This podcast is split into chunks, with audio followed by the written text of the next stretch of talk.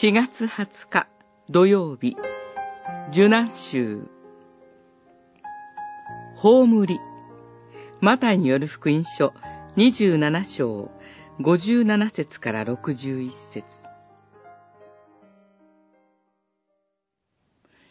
ヨセフはイエスの遺体を受け取ると、綺麗な雨布に包み、岩に掘った自分の新しい墓の中に収め、墓の入り口には大きな石を転がしておいて立ち去った。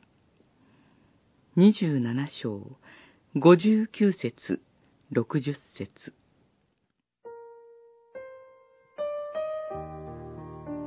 キリストは十字架上で息を引き取られました。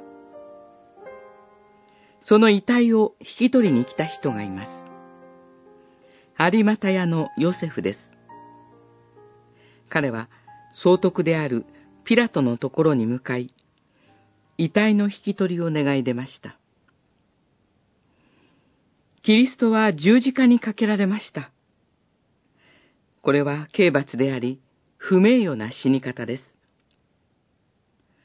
その遺体を引き取ることは危険を伴うものですが、ヨセフは遺体を引き取り、墓を用意し、葬りました。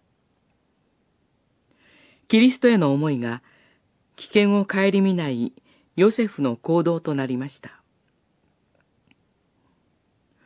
人が死んだら葬る。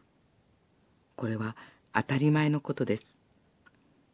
しかし、パウロは手紙の中で、この葬りが福音の一部であり、大切な出来事であったことを書き残しています。コリントの信徒への手紙、1、15章、4節なぜでしょうか？それは、キリストの葬りが復活へと向かうからです。キリストは死にて葬られましたが、そこで終わりではなく、復活されたのです。墓は暗いところです。しかし、そこにキリストの光が差し込みます。私たちもやがて葬られます。墓に入ります。しかし、そこは復活の光に照らされたところなのです。